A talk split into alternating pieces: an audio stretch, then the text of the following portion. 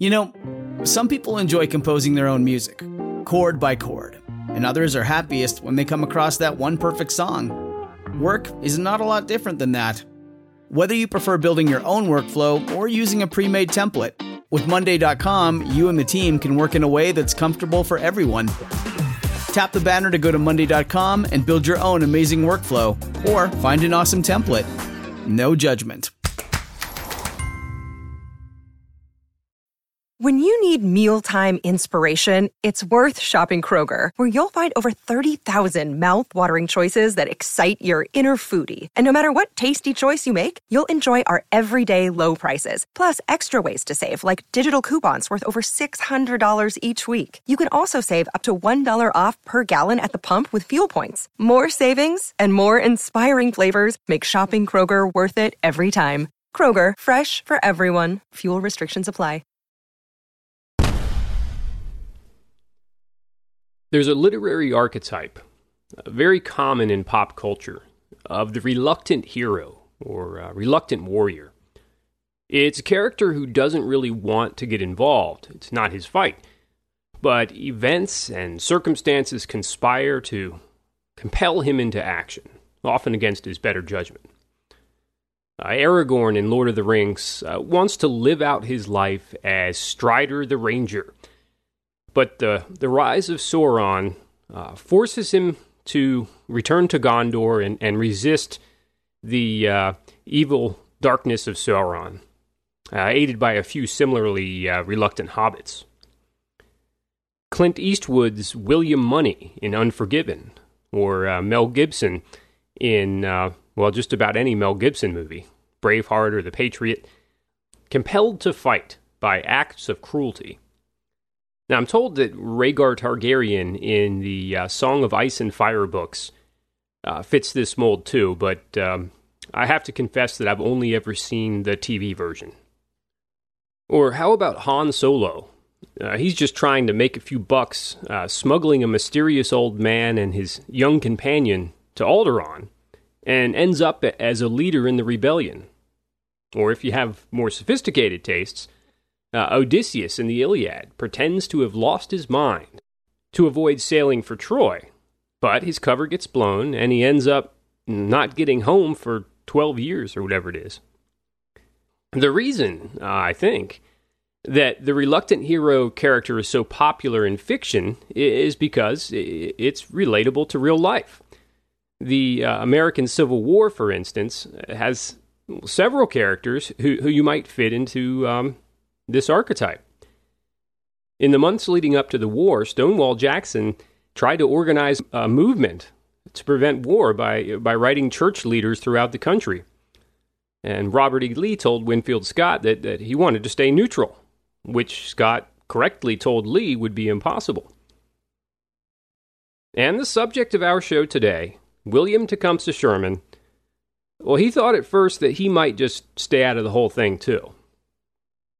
After some midlife setbacks, uh, Sherman had found an ideal spot for himself as, as the commandant of the Louisiana Military Academy. But when hostilities uh, increasingly appeared inevitable, Sherman was reluctantly forced to abandon plans to build a home near the school and move his family south. Instead, he accepted a position with the St. Louis Railroad, while North and South geared up for war.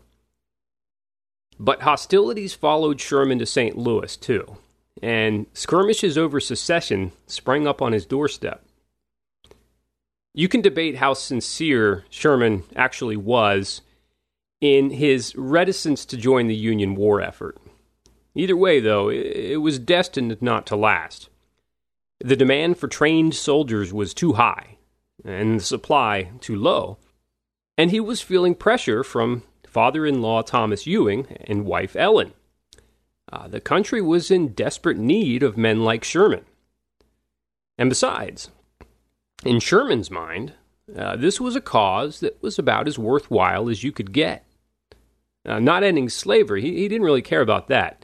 Uh, but that's not what the war was going to be about, at least according to President Lincoln, who Sherman did not vote for.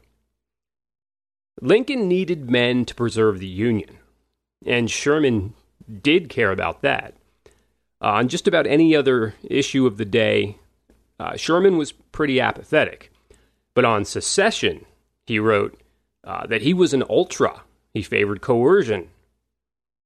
And so, in June of 1861, he found himself in a location that he detested Washington, D.C., working in an inspector general position, tasked with investigating unit readiness and, and then training volunteers.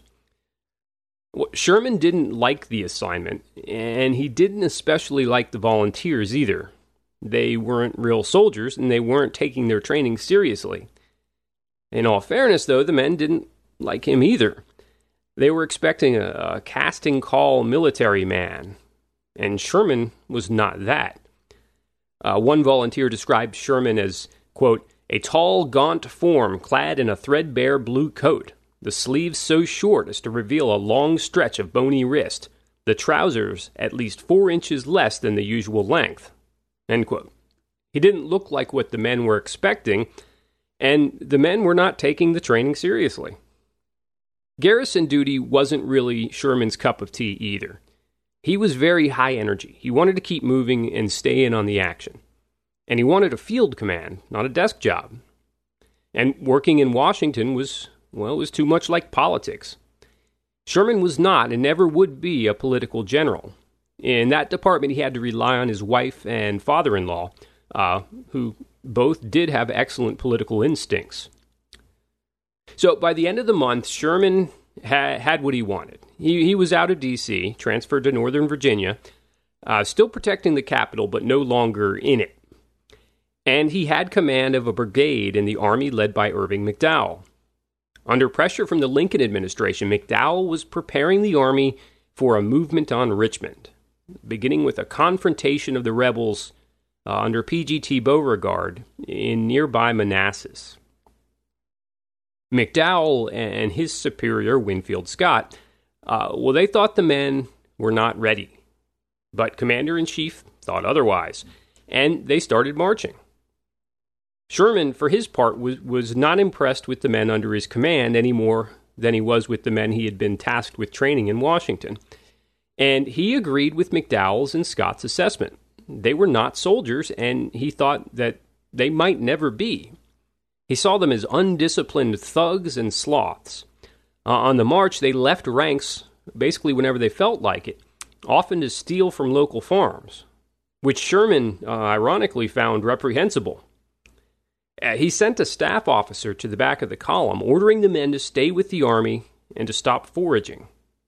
Uh, at this point, Sherman uh, still saw commandeering private property from farmers uh, as just an unacceptable act. It was beneath the dignity of the United States Army. But the messenger came back with a rebuke for Sherman from the men. Quote, Tell Colonel Sherman we'll be having all the water, pigs, and chickens we want. End quote. Discipline was in short supply, but the men were about to learn the importance of training in military order. On July 21st, Sherman's brigade left as part of a flanking force attempting to circle around the rebel left. McDowell had worked up a decent plan, and it might have worked if not for poor execution uh, and the men's inexperience which is a recurring theme that we see throughout the beginning of the Civil War. Sherman's contingent managed to get around the rebel flank, and they nearly rolled it up. But the attack stalled at Henry Hill, and a counterattack put the disorganized Yankees to flight. Compared to the Union Army at Bull Run, uh, as a whole, Sherman's brigade, uh, well, actually performed fairly well. They took the highest rate of casualties uh, on the Union side, which uh, doesn't really sound like a, a, a good indicator, but but which which means that they stayed in the fight longer than most. Eventually, though, they, they panicked when the rebel yell rang out, and uh, many of the men started to flee. Sherman, though, uh, displayed a calm under pressure that, that helped prevent a total rout. He moved rapidly throughout the lines, rallying the men, rounding up deserters, and taking two minié balls uh, for the effort um, both of which were fortunately only grazing wounds, and losing his horse when it was shot out from underneath him. When the rebel cavalry began pursuing the retreating Federals, Sherman, keeping his head, attempted to form a Napoleonic square to resist the troopers. Now, uh, the men didn't have anything like the training necessary to pull off that maneuver, and Napoleonic tactics would, uh, of course, uh, soon be proven mostly ineffective in the face uh, of improved military technology. But the important thing for our purposes was that Sherman, who hadn't ever really been tested in battle, remember, he, he missed out on the Mexican War. He had demonstrated that when the bullets were flying, he was at his best. Even so, his efforts were insufficient to prevent what he later described as, quote, the shameless flight of the armed mob we led into Virginia, end quote. As the retreat continued back toward Washington, Sherman wasn't shy about voicing his displeasure with the men's performance and with their unsoldierly conduct afterwards. A subordinate described one particular interaction. Quote, they became clamorous for food, Sherman sneered at them for such unsoldierly conduct. They begged for some place to rest. He bade them sleep on the ground. They had no blankets, many not even a jacket, and all were shivering and wet. Sherman called them a pack of New York loafers and thieves. Now, I'm emphasizing the disdain that Sherman had for the volunteers in 1861 for a reason. As the war went on, his opinion of the volunteers would change dramatically, and vice versa, too. Uh, he'd end up thinking of his army as the, the single best fighting force in the world. And, and the, the men's um, absolute devotion to Uncle Billy by 1864 is legendary. But these were still Green volunteers, and Sherman was still an impatient, surly commander with a bad temper. By July 26th, just a few days after Bull Run, many of the men were packing up to go home. They uh, had their taste of battle, their 90 day enlistments uh, were up, and, well, they figured they were done. Sherman thought otherwise, informing the men in no uncertain terms that anyone who abandoned the army without leave was going to be punished. More than 100 were placed under arrest for pushing back on Sherman's orders. So the disorder in the army didn't go unnoticed in Washington, and it concerned President Lincoln and Secretary of State Seward decided to inspect things for themselves to try to improve morale. When they visited Sherman's brigade, Sherman discouraged the customary cheering of the president as, as not suitable for proper soldiers, which uh, Lincoln accepted, telling the soldiers, quote, Don't cheer, boys. I confess I rather like it myself. But Colonel Sherman here says it is not military. End quote. Some of the men thought they'd take advantage of having the politicians on site by reporting their displeasure with their commanding officer to the president himself a subordinate officer, uh, not an enlisted man, but an officer, reported to Lincoln that earlier that day Sherman had threatened to shoot him. The grievance went something like this. Uh, the officer thought uh, he was due for some time off uh, after the battle, so he told Sherman, quote, Colonel, I am going to New York today. What can I do for you? End quote. Sherman, in his candid manner, replied, quote, Captain, if you attempt to leave without orders, it will be mutiny, and I will shoot you like a dog. End quote. Uh, upon reporting his grievance to the president, the complaining officer expected at least a little bit of sympathy, if not a reprimand of Sherman. He did not get the reaction that he had hoped for. Lincoln simply laughed it off and gave the volunteer officer some advice. Quote, well, if I were you, and he threatened to shoot me, I would not trust him, for I believe he would do it.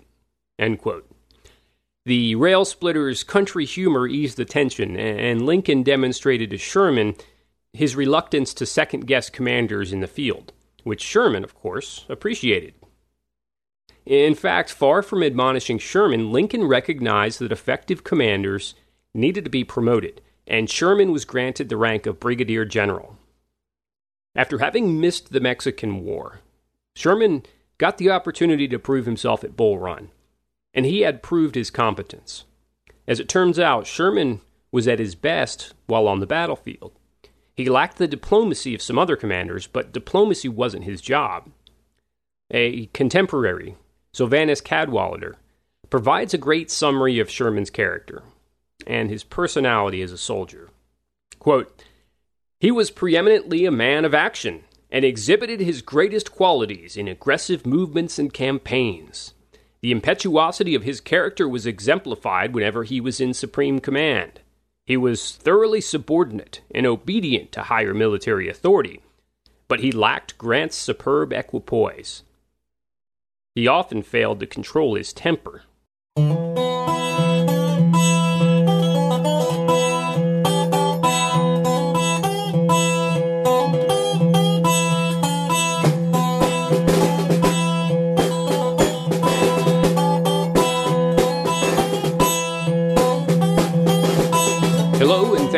Listening to Portraits of Blue and Gray.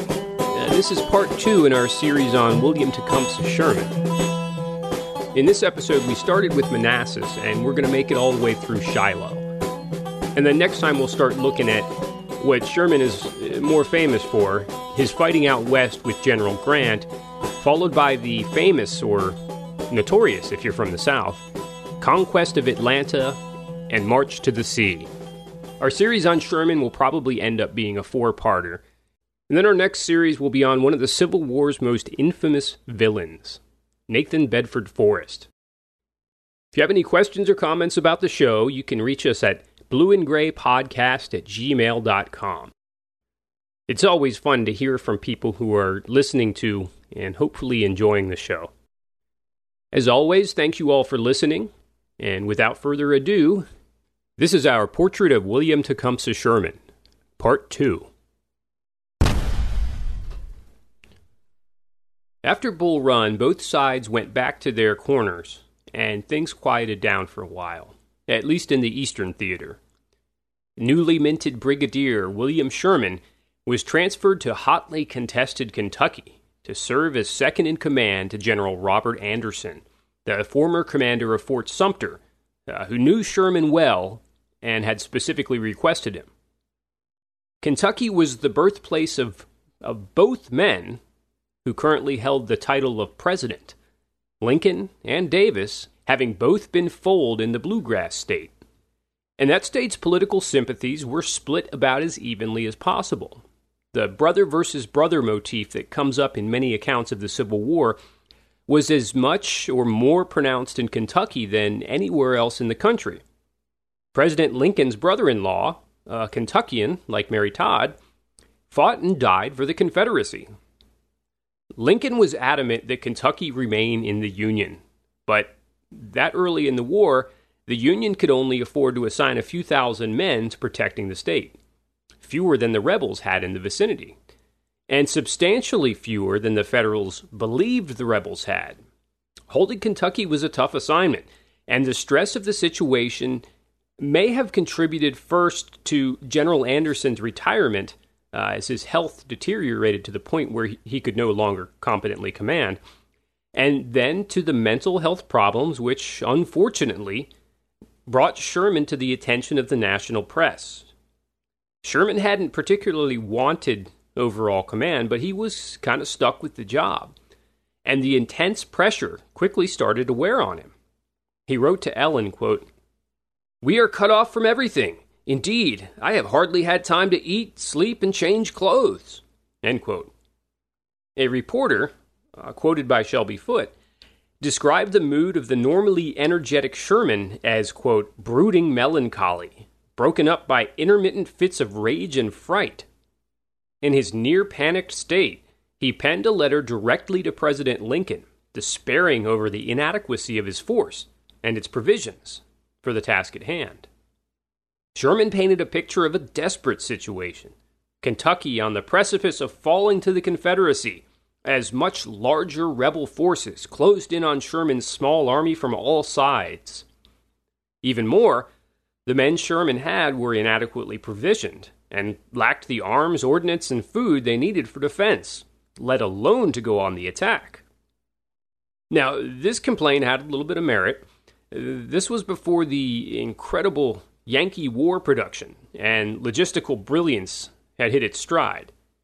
Sherman was leading an army with provisions that looked uh, more like they had come from Richmond than Washington.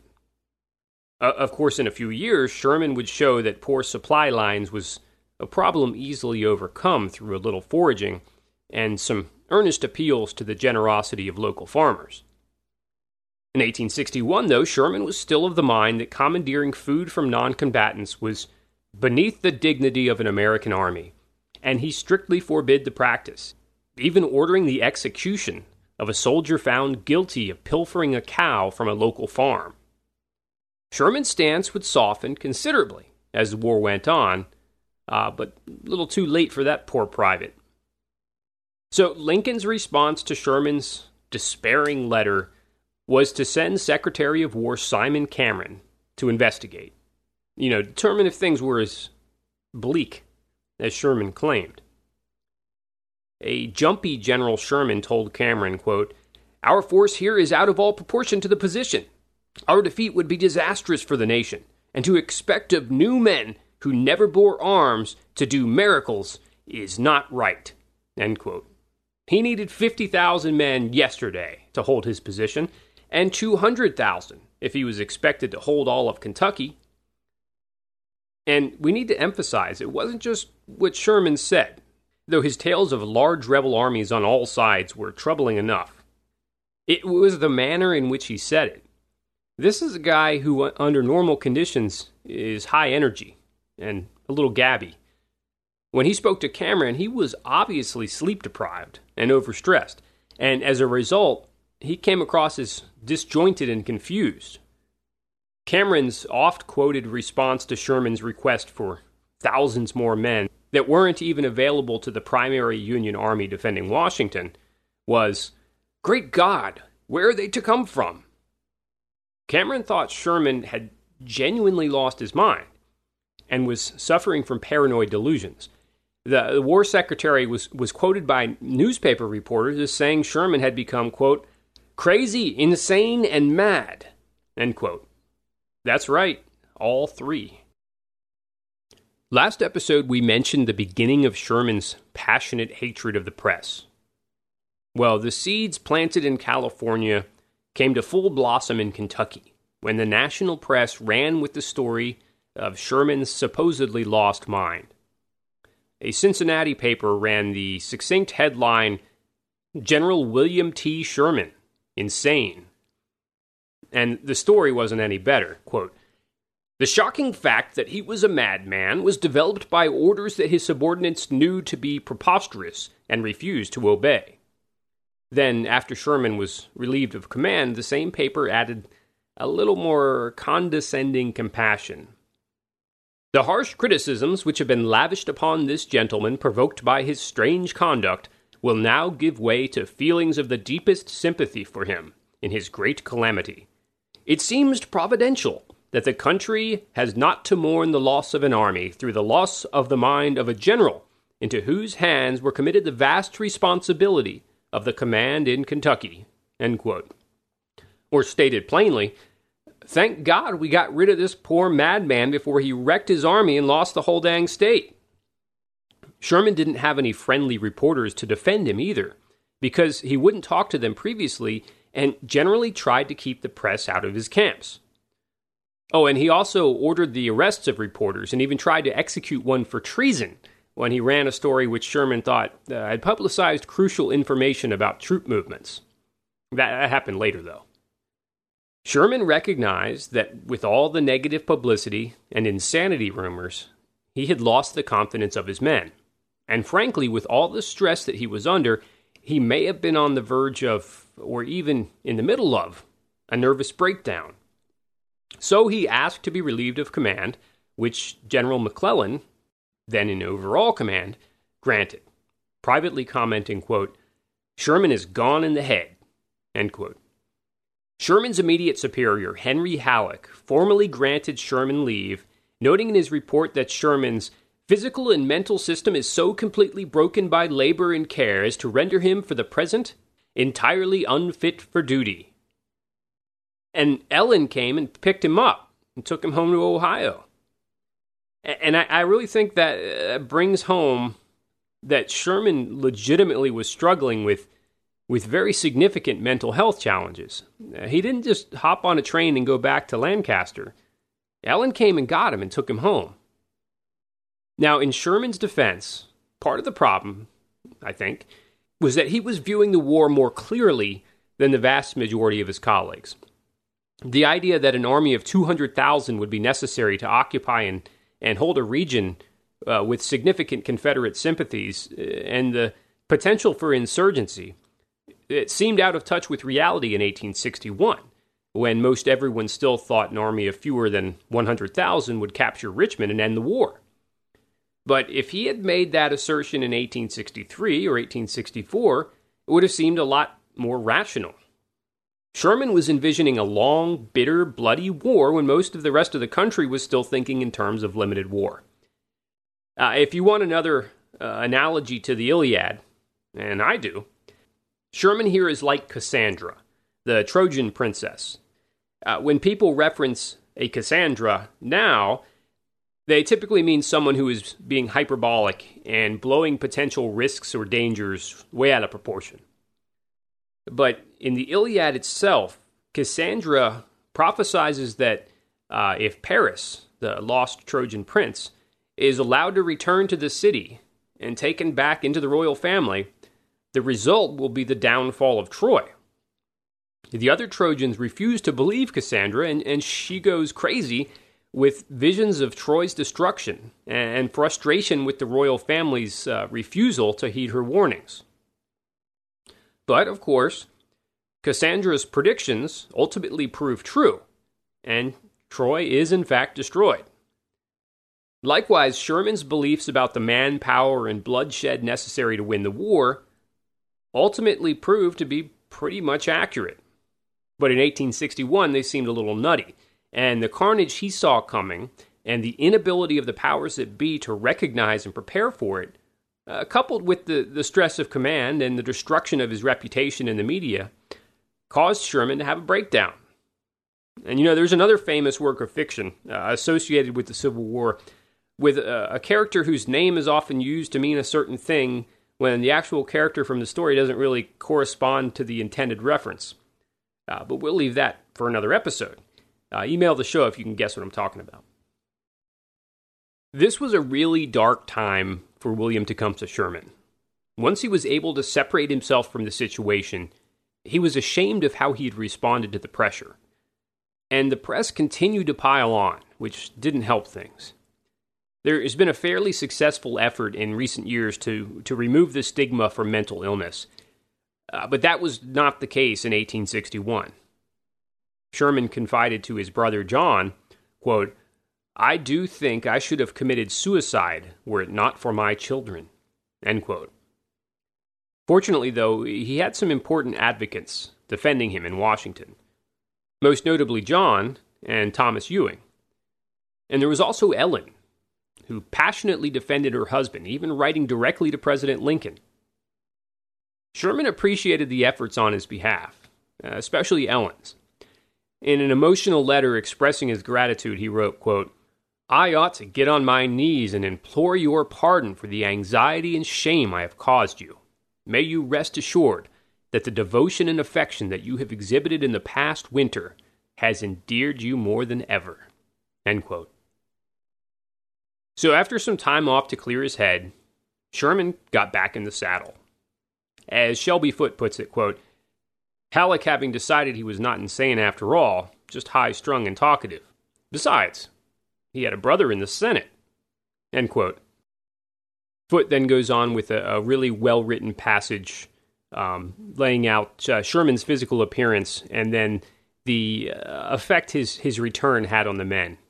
Quote, Red headed and gaunt, with sunken temples and a grizzled, short cropped ginger beard, he had a wild expression about his eyes and a hungry look that seemed to have been with him always. His shoulders twitched, and his hands were never still, always picking at something, twirling a button, or fiddling with his whiskers.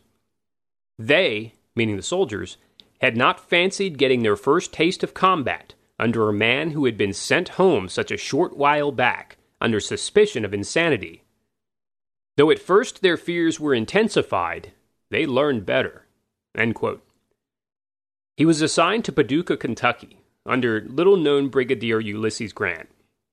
Grant was the younger man, came from a, a less connected family, had a lower rank at West Point, and a less impressive antebellum career. But the relationship where Grant was in charge and Sherman reported to him uh, worked well and benefited both men tremendously. They, they hit it off quickly, becoming good friends in short order. Now, that was partly because they could relate to one another. Grant was still trying to overcome the damage to his reputation uh, from his drinking while stationed in Oregon uh, that had resulted in his resignation. And of course, Sherman was still in the middle of his, uh, his PR problems. But there was more to the successful partnership than that. Their relative strengths and weaknesses complemented one another. Uh, Sherman was gifted with strategy and logistics. Grant was a, a leader who won the loyalty of his men with his dogged determination and can do spirit. And neither man ever worried that the other would stab him in the back if an opportunity for career advancement presented itself. And as it turned out, that opportunity, at least for Grant, was about to present itself in Tennessee. Grant saw an opportunity to score a big strategic hit uh, against the Confederate Western forces by taking the loosely defended forts Henry and Donelson, which stood 12 miles apart from one another uh, on the Tennessee and Cumberland rivers, respectively.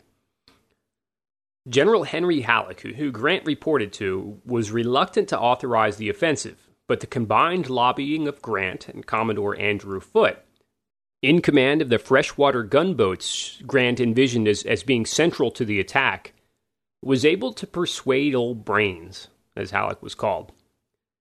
Now, we're going to kind of gloss over Fort Henry and Fort Donelson because we went into detail in the series on Grant, and because Sherman's role was, was fairly limited. Uh, he was still still easing back into things, so he was primarily involved in logistical planning and consulting with Grant on strategy. Once again, going to Shelby Foote, uh, he wrote of Sherman's involvement in uh, the Henry and Donelson campaigns, quote, During the Donelson campaign, Sherman had worked hard, forwarding reinforcements and supplies, and offering to waive his then superior rank for a chance to come up and join the fighting. End quote. So, to keep the story moving, uh, what you need to know is that Grant led 15,000 men against Fort Henry, defended by only 3,000 rebels, on February 5th and 6th. The fort had 17 heavy guns, but didn't have the munitions or the men to use all of them, and flooding prevented the full effectiveness of the fort's defenses. As a result, there was only token resistance before uh, Fort Henry was evacuated and surrendered, with the rebels moving to Fort Donelson. Grant predicted that he would follow up the easy win by taking Donelson only two days later, but Donelson put up stiffer resistance.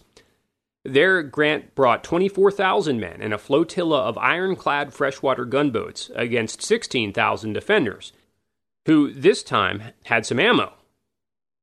Grant managed to surround the fort, but a February 15th surprise flank attack breakout attempt uh, blew a hole in his line and nearly allowed the rebel force to escape. But bewilderingly, rebel commander General John Floyd, a political general through and through, pulled back to the fort.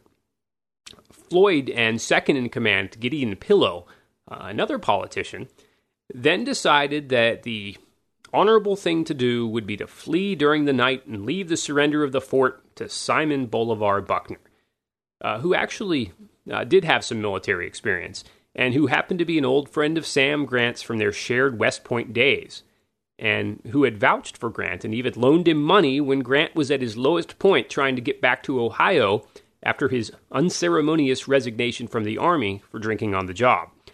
Uh, Buckner tried to entreat for terms, and Grant famously replied that only unconditional surrender would be acceptable, which, of course, led to Grant's wartime nickname, Unconditional Surrender Grant, like U.S. You, you get it? Forts Henry and Donelson were not that big in terms of the numbers engaged, but were huge in the grand scheme of the war. First, uh, they were the, the first, what you might call, major victories for the Union. And, and so the press played them up and made Grant a household name uh, as the face of the victory. So it was good PR and a morale boost in the North and got Grant some good press, with which Sherman was sadly unable to relate. Tactically, the battle set the precedent for combined Army freshwater Navy operations in the Western Theater. Uh, generally, the way it worked was that the transports would move infantry by river uh, to an intended target, where uh, their assault would be supported by Andrew Foote's ironclad gunboats, or sometimes the gunboats themselves would be sufficient. Uh, the approach was repeated more than once, and it proved highly effective. Strategically, uh, the victories established Union dominance of the Tennessee and Cumberland rivers that would last for the rest of the war and eventually lead to the hugely important control of the Mississippi. Sherman said of the advantages conferred by the rivers, quote, We are much obliged to the Tennessee, which has favored us most opportunely. For I am never easy with a railroad, which takes a whole army to guard, whereas they can't stop the Tennessee, and each boat can make its own game. End quote. In a spread out terrain like the Confederate West, where moving provisions and, and troops is vital, controlling the waterways that provide the most reliable means of transport is a significant advantage, maybe uh, more important than controlling the railroads in the Eastern Theater. And, the fall of Fort Donelson also opened up a path for Union forces to occupy Nashville and all of Middle Tennessee, uh, which would otherwise have been a key source of food and supplies for the rebels. So, in, terms of casualties, Forts Henry and Donelson were fairly unnoteworthy, uh, other than the glaring and, and inexcusable 12,000 rebels forced to surrender at Donelson uh, due to the uh, ineptitude of Floyd and Pillow. Uh, but strategically, they were important and marked the beginning of Grant's ascension on the national scene. As positive as Forts Henry and Donelson uh, were for the North, they were equally negative for the South. General Albert Sidney Johnston was in charge of Confederate Western operations, and he was in a pretty tough position. He had hundreds of miles of border areas to protect, and nowhere near the troops he needed to do the job. So he had been getting by, in part, by spreading his troops too thin and bluffing. And the bluff had essentially been called by Grant in the recent losses, uh, which had revealed that, that even outposts which were tremendously important strategically were undermanned. Johnston, though, was no posturing politician playing at soldier. The CSA was the third army in which he had served as a general, along with the Army of Texas during its time as an independent nation, and the good old USA. Immediately prior to the war, he had been in command of the U.S. Army's Department of the Pacific. He had combat experience in five wars, including the Black Hawk War, Texas's war with Mexico, and the Mexican American War. And he had once commanded the near legendary 2nd U.S. Cavalry. Jefferson Davis, a uh, former officer himself, considered Johnston without question the Confederacy's best general. And Grant remarked that he anticipated Johnston would be the most formidable general the Confederacy would produce.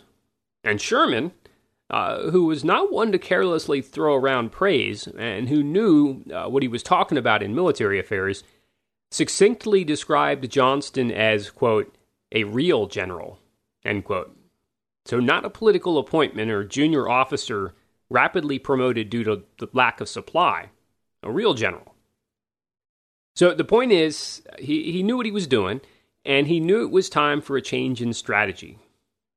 And what he decided on was a consolidation of forces near Corinth, Mississippi, where the Western Army would be reorganized into four corps 10,000 men under Leonidas Polk, 16,000 under Braxton Bragg, 7,000 under former U.S. Vice President John Breckinridge, and 7,000 under William Hardee, with 15,000 more on the way from Arkansas and Missouri under Earl Van Dorn. Johnston was banking on the Union forces uh, getting overconfident and careless following the relatively smooth victories at Henry and Donelson. So he would combine all his resources and about 55,000 men right under Grant's nose. The uh, Corinth base was only 22 miles south of Grant's uh, camp at Pittsburg Landing. Then he tried to land a knockout punch on an unsuspecting Union army under a still relatively inexperienced general. 22 miles north, Grant and Sherman were preparing for an advance on Corinth. They had 50,000 men at Pittsburg Landing, waiting on Don Carlos Buell to arrive with 25,000 more. And they thought Johnston's force was much further away, still trying to regroup from Donelson. Sherman was in command of the advanced division, nine miles off from Grant's headquarters. His division was the one that would be out front when the planned movement began, and they were camped uh, furthest south. Sherman had selected the Pittsburg landing site, which he described as, quote, a magnificent plain for camping and drilling, and a military point of great strength, end quote. He was about to see that assessment put to the test. Johnston and his second in command, General P.G.T. Beauregard, uh, an early Confederate hero after uh, Fort Sumter and Manassas, uh, knew that Buell was on the way, and they decided to, to throw their haymaker before the Yankee reinforcements arrived. Now, Johnston and Beauregard's plan had a lot of potential, but two critical setbacks ended up messing things up. First, the march from Corinth to Pittsburg Landing should have taken one day, two at most. But it took three days due to a combination of bad weather, terrible execution by the rebel division commanders, and overall poor communication. They were supposed to be moving as covertly as possible to maintain the element of surprise, but over anxious, green, noisy rebel soldiers almost gave up the surprise by unnecessarily discharging their muskets. Now, I say almost because there were numerous reports of rebel skirmishers in the woods south of the Union camp. But Sherman, the Union officer in the best position to do something about it, dismissed the reports out of hand. Now, I think it's reasonable to say that Sherman was overcompensating for his uh, supposed paranoia in Kentucky. Papers throughout the country had, had recently run reports about how he had lost his mind and had delusions of giant Confederate armies where none existed. So he didn't want to be Cassandra again.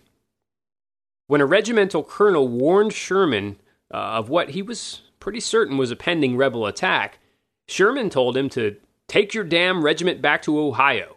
Beauregard is not such a fool as to leave his base of operations and attack us in ours. End quote.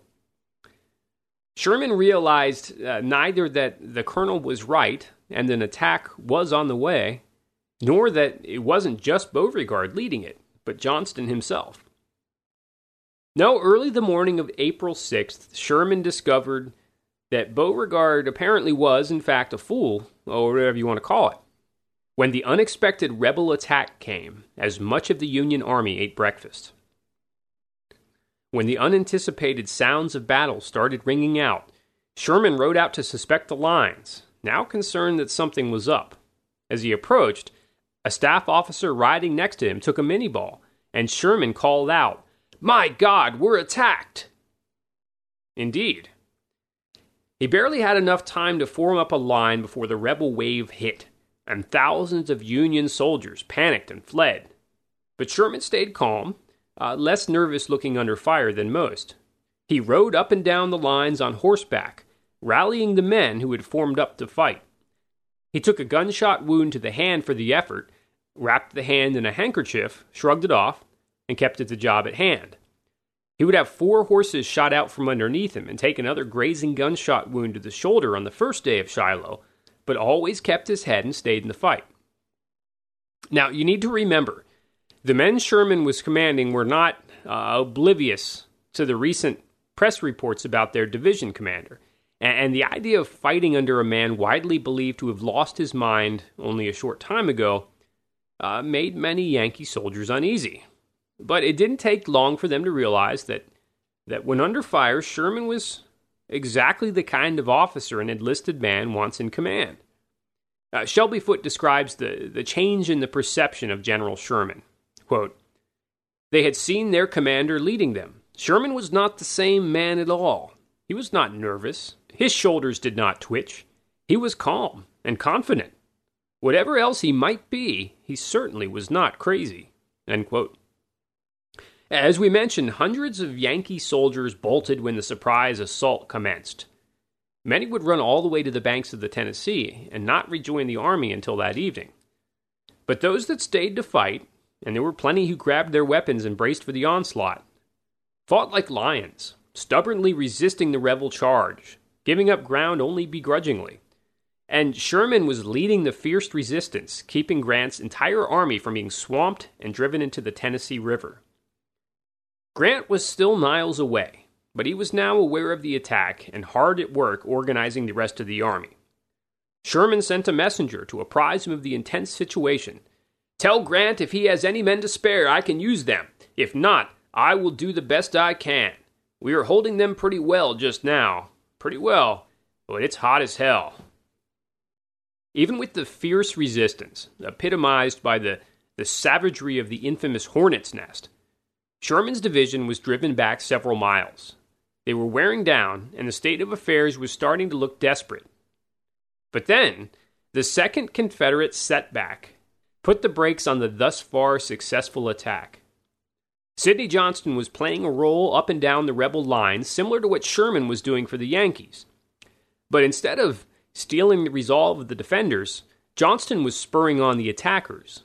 Like Sherman, he was out in front, leading an attack against one of the stubborn pockets of resistance. And, like Sherman and thousands of other men at Shiloh, he was under fire. Except that, rather than a shot to the hand or a grazing wound to the shoulder, Johnston took a ball to the back of his knee. Now, he brushed off the wound, just a scratch, as the Black Knight would say, except that it wasn't. The bullet severed a major artery in Johnston's leg and he bled to death. A tourniquet could have probably saved his life, or so I have read. But his staff surgeon, on Johnston's orders, was attending to wounded Yankee soldiers further back behind rebel lines. As a full general, Johnston was the highest ranking officer killed in the Civil War on either side. Now, in theory, the rebels should have been okay, at least in the short term. After all, the backup wasn't an untested rookie fresh from the minor leagues, it was Beauregard, one of the, the Confederate Army's four other full generals and an experienced leader. Uh, on a quick side note, um, many, uh, probably most of the historians uh, I've read don't have a, particularly um, high opinion of Beauregard as a commander, viewing him as, as an unrealistic strategist who, who concocted um, harebrained plans, with the exception uh, of the defense of Charleston that he had led, and sometimes the Bermuda Hundred campaign, where he put Ben Butler's army in a bottle and corked it, to paraphrase Grant's personal memoirs. But Sherman biographer and um, military historian Robert O'Connell likes Beauregard.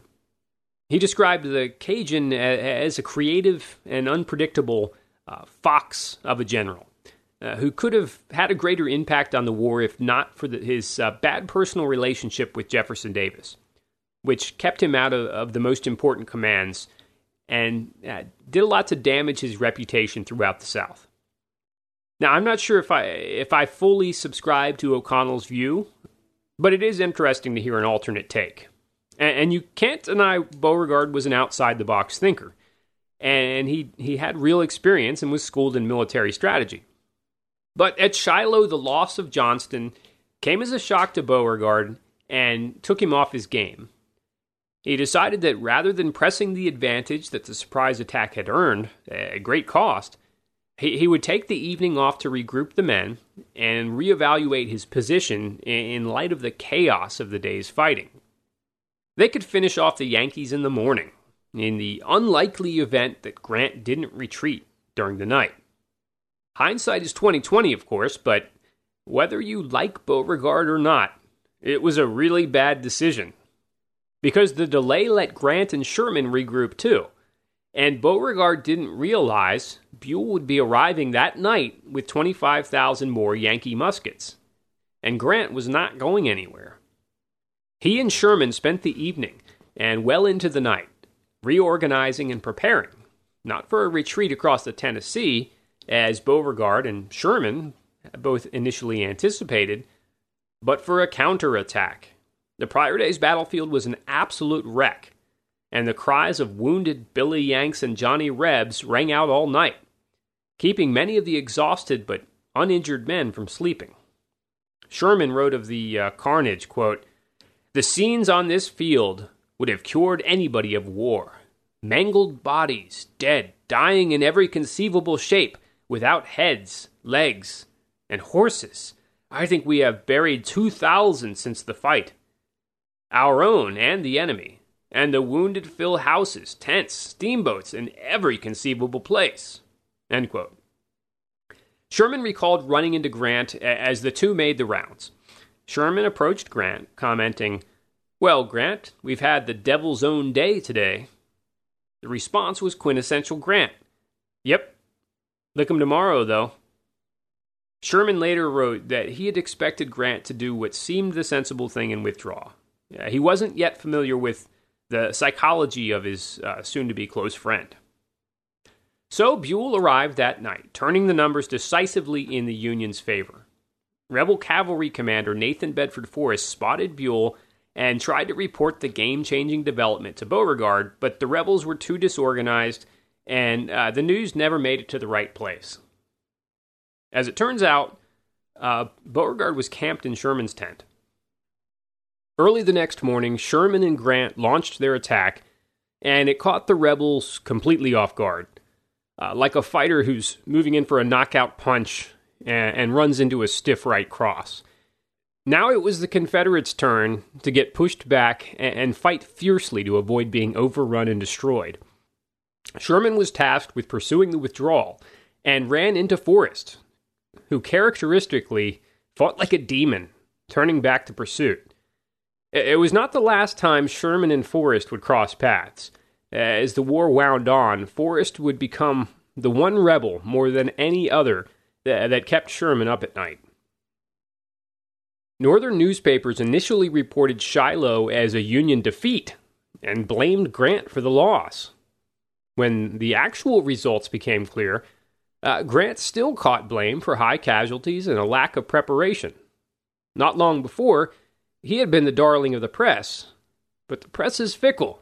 Uh, he still gets the W, though. Even so, Henry Halleck relieved Grant of his field command, taking it for himself, and effectively putting Grant on the sidelines.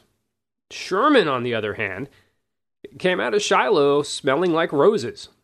He rightfully got credit for leading the desperate resistance to the surprise attack uh, under intense pressure. The men credit him for leading bravely from the front, and fellow officers uh, gave him credit for staying cool in a very tense situation. Uh, when he wasn't trying to torpedo Grant's career, Halleck praised Sherman's efforts to Simon Cameron. Quote, it is the unanimous opinion here that Brigadier General W.T. Sherman saved the fortune of the day on the 6th and contributed largely to the glorious victory on the 7th. Even some of the politicians in D.C. Uh, noticed the effort, and, and no doubt with some assistance from Senator John Sherman and Thomas Ewing. Shortly after Shiloh, Sherman was promoted to Major General of Volunteers on the strength of his performance. Uh, it was the beginning of his rapid rise. Uh, he had finally proven himself to his fellow warriors, but more importantly to himself uh, as a soldier under fire. And the confidence boost was noticeable. Uh, according to Ellen, quote, Cump feels fully vindicated from the miserable slanders of last winter and is again in fine spirits. End quote. Sherman used the quick turnaround uh, of his fortunes as an example to talk Grant out, out of submitting his resignation. Grant was ready to go home, having decided that, that he was in the way, now that he wasn't commanding any men. But Sherman convinced Grant that uh, his stock would rise again as quickly as it had fallen. Of Shiloh, he said, That single battle had given me new life. Grant needed to stick it out until some happy accident might restore you to favor and your true place. And besides, Sherman explained, Grant would be bored and restless if he went home while there was a war going on. So Sherman's speech, of course, worked, And as predicted, Grant's stock rebounded before long when Henry Halleck was summoned to Washington uh, three months later to take over the uh, general in chief position from McClellan. And Grant was put back in command on the ground out west. After Shiloh, Beauregard and his bruised rebel army escaped back to Corinth. It probably would have been a, a, you know a good time for the Yankees to strike an aggressive posture and pushed the rebels into another battle while they were still healing and reorganizing from Johnston's death. But Halleck instead opted for caution. His slow crawl toward Corinth allowed Beauregard to slip away, giving up the town but saving the army and the substantial munitions, food, and supplies that had been stashed in Corinth.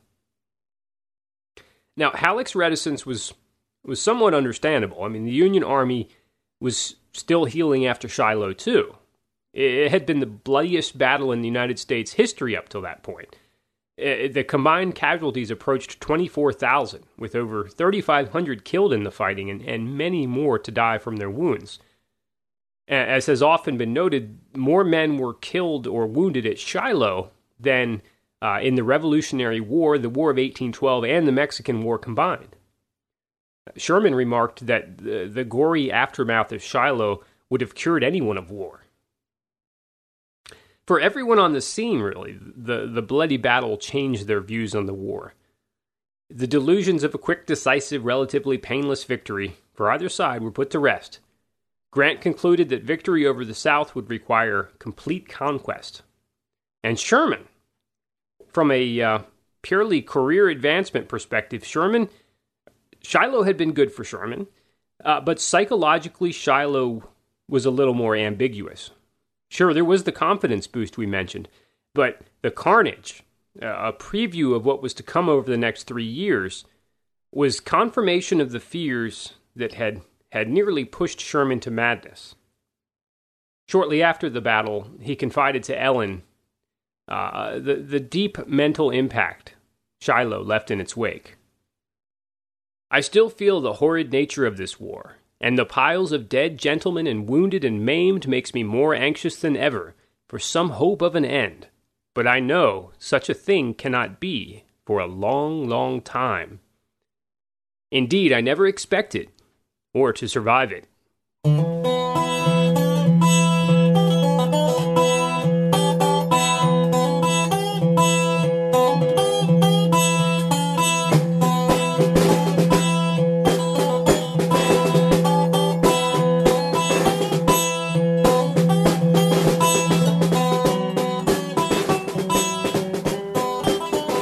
Wrap up part two of our portrait of William Tecumseh Sherman. Uh, this was a little bit of a shorter episode for us. Uh, I wanted to get something out quicker, and then the next one is going to be longer. In part three, we're going to look at Sherman's occupation of Memphis, along with the Vicksburg and Atlanta campaigns.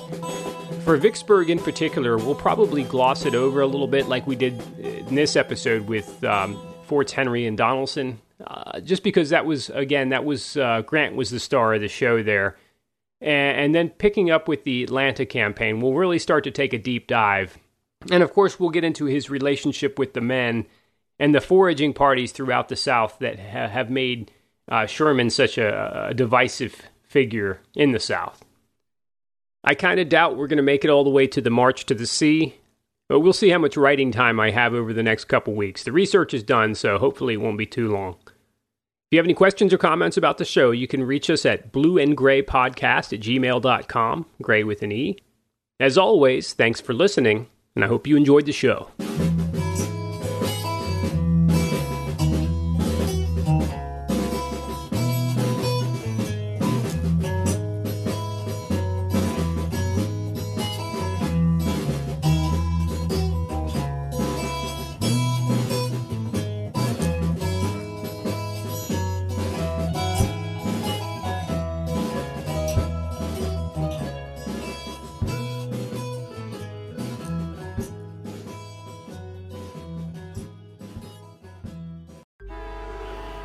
Jams, tailgating, pileups.